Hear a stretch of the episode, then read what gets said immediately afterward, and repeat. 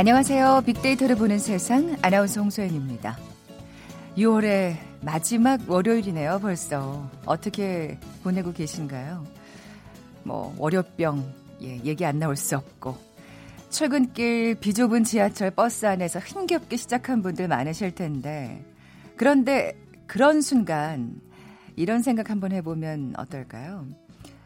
혹시 오늘 출근길에 이상형을 만날지도 모른다는 행복한 생각, 즐거운 상상 말이죠. 실제로 20, 30대 성인 남녀 1,500여 명을 대상으로 이 출퇴근길에 관한 설문조사 결과를 보니까 이게 가능성이 예 없지는 않은 것 같습니다. 싱글 남성의 83%, 싱글 여성의 64%가 출퇴근길에 마음에 드는 이성을 발견한 적이 있다라고 답했네요. 출퇴근길에 호감이 가는 이성의 타입에 대해서는 노약자에게 자리를 양보하는 사람, 책 읽는 모습을 호감 가는 모습으로 꼽았고요. 반대로 화장 고치는 여성, 술 냄새 풍기는 남성을 예, 그러니까 뭐 비호감으로 대상으로 꼽았겠죠. 예, 무료함을 가장 많이 느끼는 시간이겠지만 또 호감 가는 이성과 마주칠 수만 있다면 또 하루 중 가장 설레는 시간이 되지 않을까 싶은데요.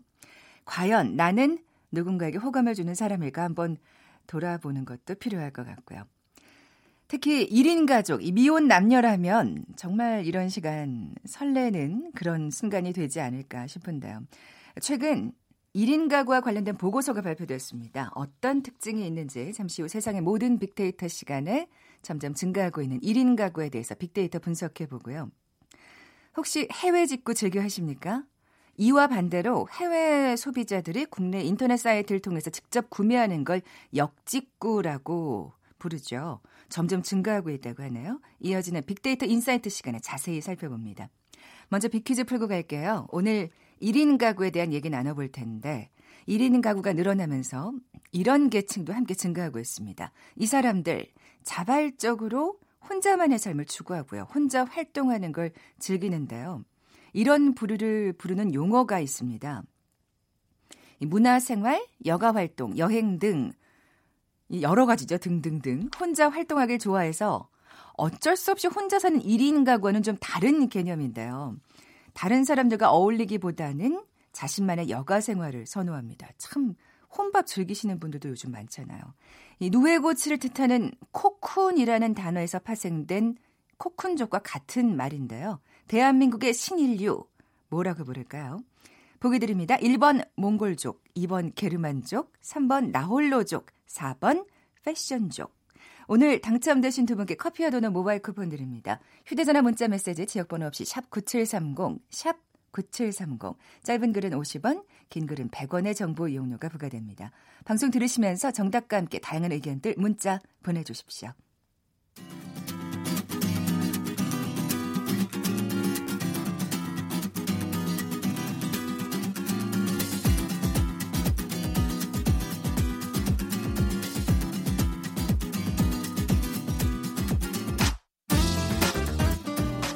데이터는 시그널이다. KBS 일라디오 빅데이터로 보는 세상. 세상의 모든 빅데이터. 궁금했던 모든 화제와 이슈를 빅데이터로 분석해보는 시간이죠. 세상의 모든 빅데이터, 빅커뮤니케이션 전민기 팀장 나와 계세요. 안녕하세요. 네, 반갑습니다. 전민기입니다. 네. 저도 이거 뉴스 전해드렸거든요. 보셨죠? 네. 네. KB금융경영연구소가 1인 가구 보고서를 발표를 했습니다. 네. 네. 그 1인 가구가 어, 앞으로 더 빠르게 많아질 것 같더라고요. 음. 그러니까 이 예상보다 그 증가 속도가 빨라서 인구 감소 시점을 맞은 뒤에도 1인 가구는 지금 계속 늘어날 전망인데 현재 그 2017년 기준으로 해서 1인 가구가 한 562만 가구고 전체 인구에는 10.9%인데 보통 이제 세대로 하면은 한 30% 정도는 1인 가구. 되는 거죠. 그렇죠. 네. 한 집에 한 두세 명 산다고 봤을 때 네. 전체 인구의 10.9% 그리고 1인 가구 비중은 지금 30% 가까이 올라왔고요. 이런 추세라면 2045년에는 지금 1인 가구가 한 36.2%가 될 것으로 지금 예상되고 있다라고요. 네. 근데 이게 너무 빠른 거예요. 왜냐면 미국 같은 경우는 1인 가구 비율이 1970년도에 17.1%에서 2010년에 26.7% 됐거든요. 약 40년간 10% 포인트가 올라갔는데 우리나라는 15년 만에 12% 포인트가 아. 지금 상승하면서 상승 속도가 뭐 전 세계에서 가장 빠르더라고요. 네.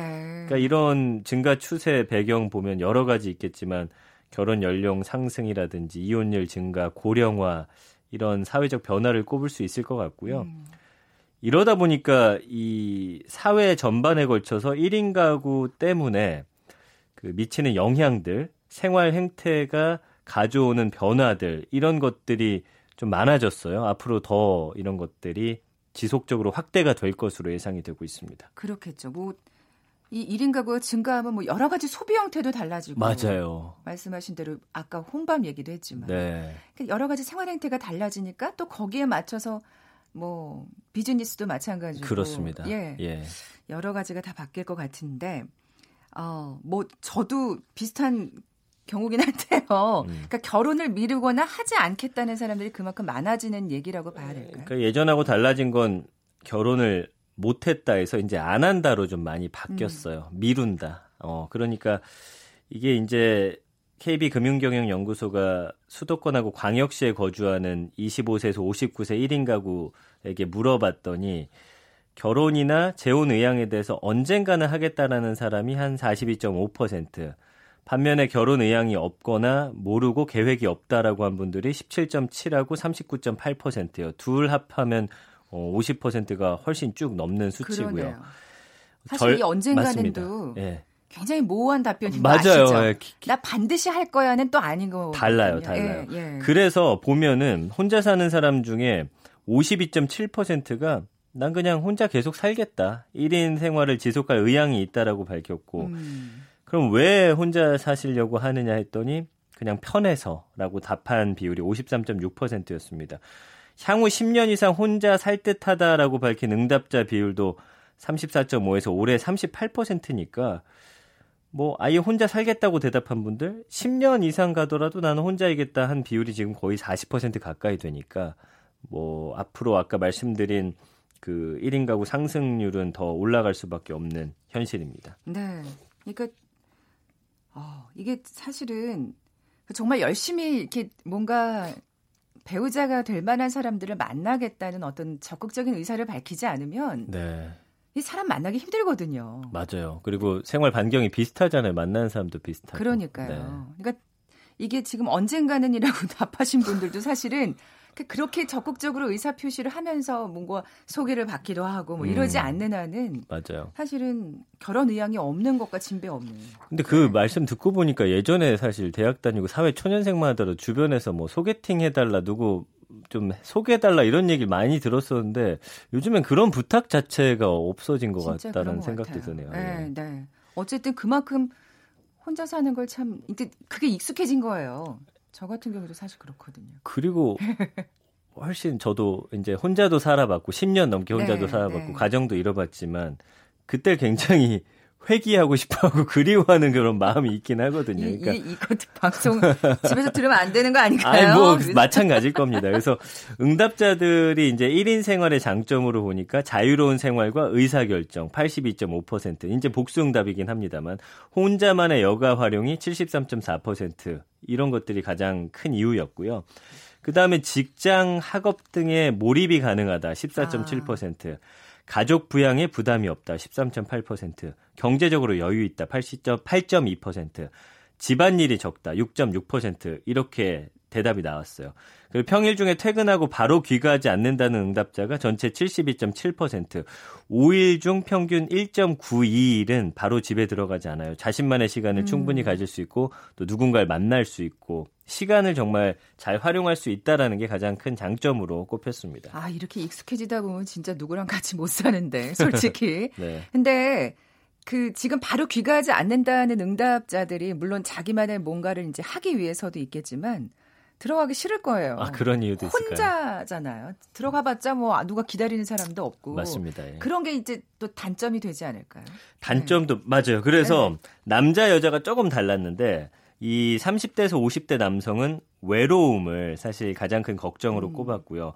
20대만 경제력 유지. 그러니까 내가 지금 벌고 있는 것보다 더 앞으로 벌 수 있을까? 왜냐하면 또 집값이라든지 여러 가지 나가야 할 그렇죠. 비용들이 많기 때문에 20대는 또 어쩔 수 없이 혼자 사는 경우도 굉장히 많기 맞습니다. 때문에. 맞습니다. 예. 근데 이제 여성의 경우는 20대에서 50대가 경제력 유지를 걱정거리 1순위로 꼽았어요. 그리고 안전이라는 아, 대답이 예. 예, 3, 4위로 꼽혀서 예.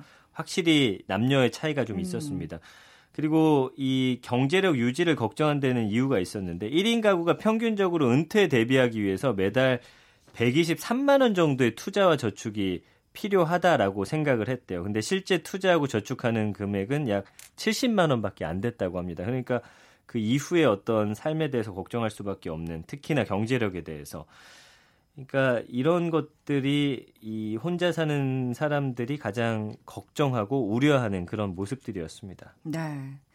뭐 혼자 산다고 해서 사실 지출이 적어지는 거는 아니거든요. 맞아요. 저도 이제 혼자 살아 보니까 아, 이렇게 여러 돈들이 들었구나. 왜냐면 그때는 사고 싶은 것만 사고 정말 저축하고 이렇게 했는데 뭐 심지어 물 한 통 사 먹고 뭐 빨래 맡기고 이런 게 다 돈이 돼 버리니까요. 네. 관리비도 그렇고요. 그래서 지출은 절반 정도 한 47.8%가 생활비였고요. 생활비 가운데 식비가 16.7%, 그다음에 여가 쇼핑이 10%, 가족에게 송금한다 7%, 교통, 통신, 경조사비 순으로 집계가 됐습니다. 주거비로 11.2%, 또 대출 상환에도 9.3%를 지출하고 있었어요. 그러니까 소득의 한 30.8%는 투자 또는 저축이었습니다. 네.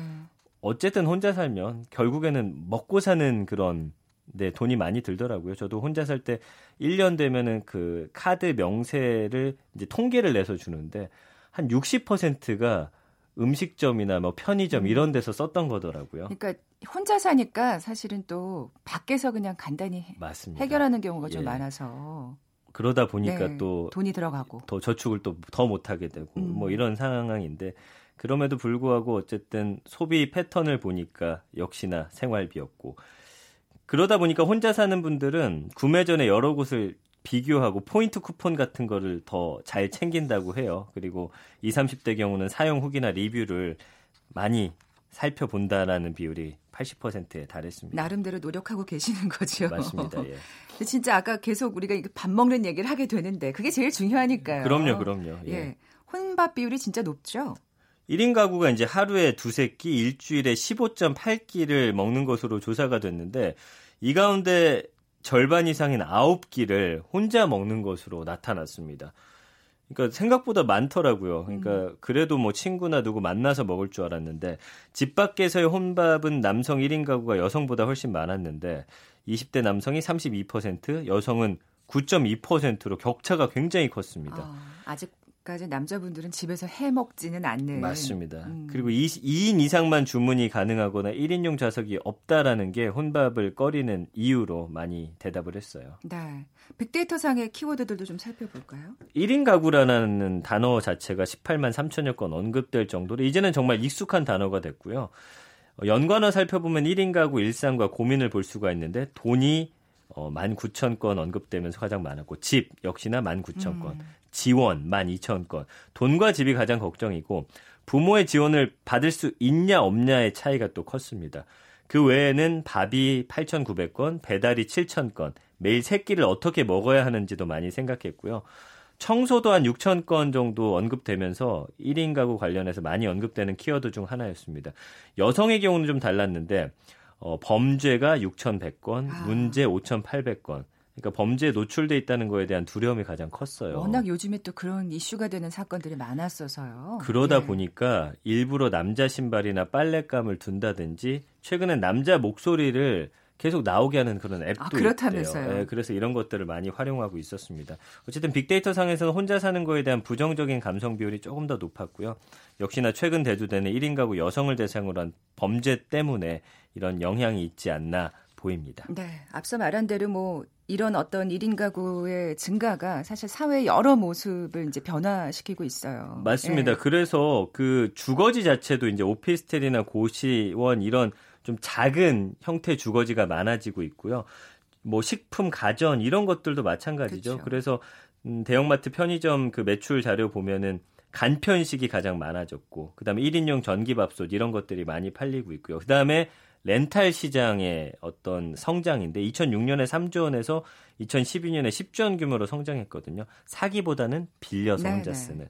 그래서 사실 1인 가구 증가에 따른 어떤 이 변화는 앞으로도 전 세계적인 추세가 될 것으로 그 뉴욕 대학교 사회학과 교수 에릭 클라이넨버그 교수도 이렇게 지금 전망하고 있었습니다. 네. 마케팅이 확실히 달라지는 것 같아요. 맞습니다. 예, 초점이. 예. 빅퀴즈 내주고 가세요. 자, 1인 가구에 대한 얘기 나눠봤는데 1인 가구가 늘어나면서 이런 계층도 함께 증가하고 있죠. 이 사람들은 자발적으로 혼자만의 삶을 추구하고 혼자 활동하는 것을 즐기는 사람들입니다. 어, 대한민국의 신인류 맞춰주시면 됩니다. 1번 몽골족, 2번 게르만족, 3번 나홀로족, 4번 패션족. 네, 정답 아시는 분들 저희 빅데이터를 보는 세상에 지금 바로 문자 보내주십시오. 휴대전화 문자 메시지 지역번호 없이 샵 9730입니다. 짧은 글은 50원, 긴 글은 100원의 정보 이용료가 부과됩니다. 지금까지 빅커뮤니케이션 전민기 팀장이었습니다. 고맙습니다. 감사합니다. 잠시 정보센터 헤드라인 뉴스 듣고 돌아올게요. 이낙연 국무총리의 추경안 시정연설이 오늘 오후 국회에서 진행될 것으로 보입니다. 더불어민주당은 자유한국당이 쟁점 상임위에만 참석하는 방식으로 국회 선별 복귀 입장을 밝힌 데 대해 자기들 입맛에 맞는 상임위만 편식하겠다는 것으로 공당으로서 책임감이 결여된 행동이라고 비판했습니다. 자유한국당 황교안 대표는 G20 정상회의를 앞두고 각국 외교 전쟁이 치열한데도 우리는 미국 정상회담 성사에만 매달리느라 코리아 패싱을 자처하고 있다고 말했습니다.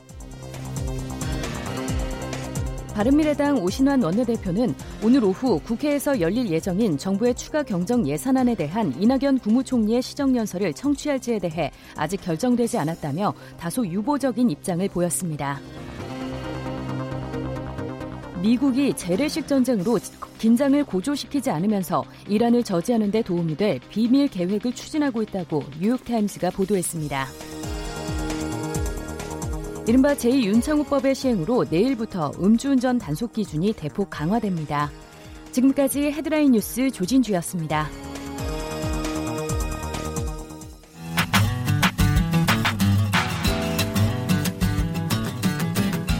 마음을 읽으면 트렌드가 보인다. 빅데이터 인사이트. 타파크로스 김용학 대표가 분석해드립니다. 빅데이터를 통해 라이프 스타일과 소비 트렌드를 분석해보는 시간. 마음을 읽으면 트렌드가 보인다. 빅데이터 인사이트. 타파크로스의 김용학 대표 나와 계세요. 안녕하세요. 안녕하세요. 네, 오늘은 역직구에 관한 얘기 나눠볼 텐데 네. 뭐 앞에 여기 붙은 거 보니까 직구하고는 그렇습니다. 우리가 개념인. 통상적으로 해외 직구라 하면 국내 소비자가 인터넷망을 통해서 해외의 전자상거래 업체에 물건을 구매하는 것을 해외 직구라고 하는데요. 한동안 선풍적으로 그렇습니다. 예, 지금도 분이었죠. 훨씬 더 확산되고 있죠. 네. 근데 최근에는 그 반대의 개념인 해외의 소비자가 인터넷망을 이용해서 국내 전자상거래 업체를 통해서 물건을 구매하는 오. 그 데이터상으로도 보면 그 실적과 빈도가 굉장히 크게 증가하고 그래요. 있는 현상이 나오는 거죠. 뭔가 그러니까 그렇게 역질구할 만큼 뭔가 메리트, 그러니까 장점이 있는 어, 우리 국내 제품이 있다는 말씀이신데. 그렇습니다. 수출의 효과를 그대로 보여주고 있는 것이죠. 네. 그, 그럼 시장 현황을 좀 봐야 되겠는데요. 네. 예. 지난해에 전자상거래를 통한 수출의 건수가 처음으로 일반 수출 거래 건수를 웃돌았다는 통계가 있는데요. 한국 관세청의 발표에 따르면 2018년 한 해 동안에 역직구 수출 실적이 건수로는 961만 건, 금액으로는 32억 5천만 달러로 2017년에 비해서 25% 이상 증가했습니다. 어. 어, 이 건수 기준의 역 직구 수출 건수 961만 건은 일반 수출 건수 923만 건보다 많은 수준으로 어, 추월을 한 것이 아, 처음이 그 되는 거죠. 우리가 수출 그럼 보통 B2B 중심의 일반적인 수출입이 가장 이제 큰 비중을 차지하고 있었는데요. 이런 데이터는 B2B 중심이 아니라 일반 소비재 중심으로도 수출이 많이 되고 있다라는 것이고요. 특히 전자상거래 수출은 25% 이상 증가해서 전년에 비해서 5배 이상 증가한 실적을 나타내고 있습니다. 그렇군요. 이렇게 뭐 사실은 뭔가 전자상거래라고 하면은 말씀하신 대로 이렇게 개인들이 그렇습니다. 뭔가 손쉽게 진짜 역직구를 할 수 있다는 하고 있다는 지금 말씀이신데 맞습니다. 이렇게 시장이 커지는 건 이거 전자상거래도 간편하기 때문도 있을 것 같고요. 그렇죠. 여러 가지 이유가 있을 것 같아요. 말씀하신 것처럼 전자상거래를 할수 있는 환경이 크게 개선된 것이죠. 인터넷 보급이 많이 되어 있고요. 전자상거래를 하게 되면 가장 큰 것이 배송과 관련된 문제인데 물류가 잘 발달되어서 안정적인 배송이 많이 이루어지고 있고 또 일반인들도 어, 온라인상의 전자상거래 사이트를 구축하는데 굉장히 간편하고 빠르게 그리고 저렴한 비용으로 할 수 있는 상황이 된 것이죠. 또 인터넷은 가장 큰 특징이 국가 간의 경계가 없는 거 아니겠습니까? 네. 그래서 우리나라 상품뿐만 아니라 해외의 상품을 특히 최근 소비자 같은 경우는 가성비를 많이 고려하잖아요. 가장 좋은 상품을 가장 최저가로 살 수 있는 그 대안으로서 역직구나 해외 직구가 많이 활성화되고 있는 것이죠. 네, 그렇군요. 또 뭔가 그 생각이 나는 게 워낙 요즘에 그 한류 열풍이 거세다 보니까 그렇습니다. 우리가 또 그 BTS를 비롯한 네네. 네. 여러 K-팝 스타들의 좀 덕을 보고 있는 건 아닌가 좀 그런 생각. 그런 듭니다. 것이 굉장히 크죠. 왜냐하면 아. 한류라고 하는 거는 국가의 이미지를 개선시켜주고 국내 브랜드들의 이미지도 크게 개선시켜주는 효과를 나타내고 있기 때문에 첫 번째로 한류 용품이 한국산 제품의 역직구가 발생하게 되는 가장 큰 요인이라고 볼 수가 있게 되는 것이죠. 네. 어, 한국이라는 나라와 그 국가의 여러 브랜드에 대한 관심과 수요가 높아지고 있고요.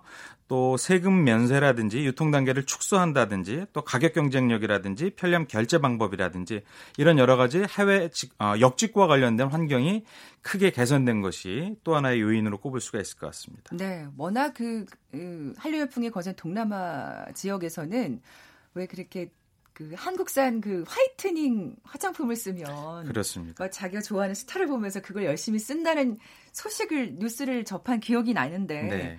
그러니까 어느 국가에서 이렇게 역직구가 많이 이루어지고 네, 있나요? 실제로 데이터를 살펴보니까 국가별로 보면은 일본의 점유율이 꾸준히 증가해서 1위입니다. 아, 2018년 기준으로 35%이고요. 두 번째가 중국, 다음에 싱가포르, 미국의 순이었고요. 금액이 기준으로 보면 중국이 첫 번째입니다. 역시. 네, 다음에 일본, 미국, 싱가포르, 대만 순으로 나타났습니다. 품목으로 보면 말씀하신 것처럼 화장품이 가장 큰 비중을 차지했고요. 그렇군요. 네, 중국을 중심으로 화장품의 수요가 컸고 일본을 중심으로 의류에 대한 비중이 아. 컸습니다. 재밌는 것은 우크라이나나 말레이시아, 인도네시아, 마카오 등 신남방이나 신북방과 관련되어 있는 국가에 어, 역직구 현상이 크게 증가했다는 것은 좀 재밌는 특이사항 같습니다. 이, 제 한류 열풍이 부는 건가요? 아, 그런 것 같습니다. 데이터로 보면 아주 굉장히 극명하게 잘 드러나는데요. 어, 품목 기준으로 보면 아까 말씀드렸던 것처럼 의류와 화장품의 비중이 약 69%로 금액 기준으로도 보면 가장 높은 어, 비중을 차지하고 있고요. 그 다음 재미있는 것이 뭐 실, 신발이라든지 목욕용품, 스포츠용품 같은 것도 많이 수출이 어. 되는데요. 어, 스키용품이나 당구용품 같은 스포츠용품이 최근 들어 3년간 크게 증가했습니다. 연, 어, 연평균 369% 이상 증가했고요. 그 외 PC용품도 음. 어, 134% 이상 수출이 증가했고요. 또 말씀하신 것처럼 방탄소년 등과 같은 한류용품과 관련되어 있는 예, 한류 스타들의 굿즈들도 크게 수출이 증가했습니다. 네. 그럼 인기 상품을 좀 구체적으로 살펴볼까요? 네, 가장 큰 비중을 차지했던 화장품이죠. 화장품 중에서도 마스크팩이 가장 큰 판매량을 보이고 아, 있는데요. 우리나라 마스크팩 저렴하면서도 또 이게 성능이 좋아요. 네, 제가 해외 여행을 다녀올 때 되면 면세점에서 저도 꼭 구매하는 것이 국산 마스크팩인데요. 이렇게 몇 개, 몇십 개 들어있는 그렇습니다. 거, 그런 거 말씀하시는 맞습니다. 거죠. 예. 뭐 브랜드들이 이미 국제적으로 인기를 끌고 있는 브랜드들이 있습니다. 뭐 메디땡이라든지 제이땡 코스메틱이라든지 이런 것들은 중국의 역직구물에서 가장 큰 매출을 기록하고 있고요. 이 외에도 메이크업 제품이라든지 바디워시와 같은 세안 제품들도 판매량이 높습니다. 어, 중국뿐만 아니라 일본 같은 데서는 1020 세대를 중심으로 K-뷰티에 대한 관심이 크게 높아지고 있는데 일명 한국식 얼짱 화장품이라는 신조어가 생길 정도로 아. 예, 한국 뷰티에 대한 관심이 높아지고 있습니다. 어, 그래서 진짜 화장 잘하시는 젊은 여성분들 정말 많아요. 그렇습니다. 그래서 이미 그 H&B 스토어, 드럭스토어라고 불리우는 업태가 가장 많이 있는 일본에서도 어, 일본 전자상거래 1위 업체인 라쿠땡에 저희 K-뷰티 전문관이 오픈되어 있는데 아. 에, 국내의 어, 드럭스토어 1위 업체인 올리브땡이 여기 입점이 되어 있는 거죠. 아, 그래서 네네. 국내 화장품들을 쉽게 일본 소비자가 살 수 있게끔 에, 지원을 하고 있고요. 그 외에 한류 상품도 대표적인 수출 상품인데요. 어, 말씀하신 것처럼 방탄소년단뿐만 아니라 뭐 워너원이나 엑소나 갓세븐 등 대표적인 한류 스타들과 연관되어 있는 상품들이 해외 역직구를 통해서 어, 많이 팔리고 있습니다. 그러다 보니까 어, 국내의 오픈 마켓의 글로벌 사업 실장의 발표에 따르면 지난해에는 방탄소년단을 필두로 케이팝에 대한 관심이 어느 해보다도 컸는데 이로 인해서 글로벌 샵을 방문하는 해외 팬들을 위한 여러 가지 상품들을 준비하고 있다라고 밝히고 있거든요. 앞으로 이 현상은 훨씬 더 음. 확장이 될 것 같고요. 또 재미있는 현상이 어, 불닭 볶음면이나 뭐 김치 사발면과 같이 매운맛으로 대표할 수 있는 어, 한류 식품들이 식품이요. 예, 굉장히 많이 팔리고 있습니다. 매운맛을 이 한국의 매운맛을 또 아 보면 요즘에 이렇게 그 음식 만드는 그런 프로그램을 네. 보면 어, 외국인들이 진짜 매운 거 많이 잘 드시더라고요. 그렇습니다. 저희 네. 같으면 통상적으로 매운맛 때문에 국내, 국산 식품들을 꺼려할 것 같은데 음. 의외로 그런 것들이 더 인기를 끌고 있는 것이죠. 중독되신 겁니다. 한국 농수산식품 유통공사가 발간, 발표한 자료를 인용을 하면 2018년도 중국의 역축구몰 시장 분석 보고서에 따르면 어, 땡땡 볶음면과 같은 식품이 전체 식품 중에서 1위를 차지했다고 합니다. 그러니까 아. 중국과 한국 식품을 포함한 식품 카테고리에서 한국 식품이 1위를 차지했을 정도로 큰 인기를 끌고 있고요. 이런 매운맛뿐만 아니라 어, 한국산 인스턴트 식품과 견과류, 커피 같은 것들도 어, 큰 인기를 끌고, 어, 끌고 있는데요. 이들 중에서 꿀을 넣어서 만든 땡땡버터 아몬드 아, 티 있잖아요. 네. 어, 몇년 전에 국내에서도 굉장히 선풍적인 인기를 끌었는데 이런 것들도 해외 소비자들의 입맛을 에, 자극을 하고 있다고 합니다. 예, 단맛은 또 세계 공통인 것 같습니다. 빅데이터 상에서도 좀 살펴볼까요? 맞습니다. 매년 이런 역직과 관련된 어, 소비자들 관심이 늘어나고 있는데요. 첫 번째는 어떤 플랫폼을 이용하고 있는가에 대한 어, 빈도가 가장 높게 나오고 있습니다. 뭐 예를 들어서 아마땡이라든지 아니면 땡마켓처럼 이렇게 역직구를 할 수 있는 쇼핑 플랫폼이 가장 많이 얘기가 되고 있고요. 네. 특히 이런 글로벌 업체들 같은 경우에는 이런 역직구를 편하게 할 수 있게끔 어, 사업 지원 서비스를 확대하고 있는데 그 중에서 대표적인 것이 한국어 서비스를 지원한다든지 아. 니면 한국 판매자들을 위한 교육 프로그램을 따로 운영을 한다든지 뭐 이런 부분들에 대한 관심이 높아지고 있고요. 뭐 이러니까 역직구가 활성화될 수밖에 없네요. 그렇습니다. 소비자들의 네. 접근성을 크게 개선해 놓고 있기 때문에 어느 나라든지 쉽게 음. 어느 나라 소비자든지 와서 한국산 제품을 구매할 수 있게 하는 것이죠. 또 품목 기준에서는 1위 화장품, 2위 의류, 3위 신발처럼 아까 말씀드린 것과 동일한 패턴이 빅데이터상에서도 나타나고 있고요. 또 한류와 연관된 얘기들도 굉장히 많이 나타나고 있는데요. 뭐 BTS라든지 아니면 앨범이나 음반과 같은 한류 콘텐츠와 관련된 언급도 높게 나타나고 있습니다. 네. 이 한류는 앞서 말씀하신 대로 좀 한동안 오래 갈 텐데요. 그렇다면 역직구는 좀 뭐 전망이 밝다고 해야 할까요? 그렇습니다. 예. 앞으로 어, 이런 이커머스 업계에서는 역직구의 성장성을 가장 높게 추, 어, 추론을 하고 있고 그로 인해서 이와 관련된 인프라 개선에 굉장히 많이 투자를 하고 있는데요. 아무래도 국가 브랜드 가치가 높아져 가면 국산 제품에 대한 해외 소비자들의 수요가 크게 증가할 것 같고요. 특히 가까운 동남아뿐만 아니라 한류 콘텐츠가 선전하고 있는 거의 모든 나라에서 한국산 제품에 대한 관심도는 크게 증가할 것 같습니다. 이렇 이렇기 때문에 어, 해외 소비자의 소비 패턴에 대한 분석이라든지 이를 기반한 상품의 구비라든지 이런 것들은 뭐 마땅한 숙제가 될 것 같고요. 네. 가장 큰 어, 고민 사항은 배송 시간에 대한 소비자 불만이 높기 때문에 아. 이런 부분들을 어떻게 개선할 수 있는가가 시장을 더 확장시키는데 큰 요소로 고민이 될 것 같습니다. 네, 워낙 뭐 플랫폼들이 경쟁적으로 지금 여기에 대해서 또 많은 서비스를 준비 중이니까 역직구는 계속 예 핑크빛이라고 봐야 되겠네요. 네. 지금까지 빅데이터 인사이트 타파크로스의 김용학 대표와 함께했습니다. 고맙습니다. 감사합니다. 커피와 도넛 모바일 쿠폰 받으실 두 분입니다. 다둥이 엄마라고 하신 2286님 나홀로족 맞춰보셨고요. 애들과 씨름하다 보면 나홀로족이 부럽다고 하셨어요. 0618님 파란 하늘 보며 휴가차 강원도행 차 안에서 정답 보냅니다 하시면서 예, 이 두 분께 선물 보내드리면서 오늘 물러갑니다. 내일 뵙죠. 고맙습니다.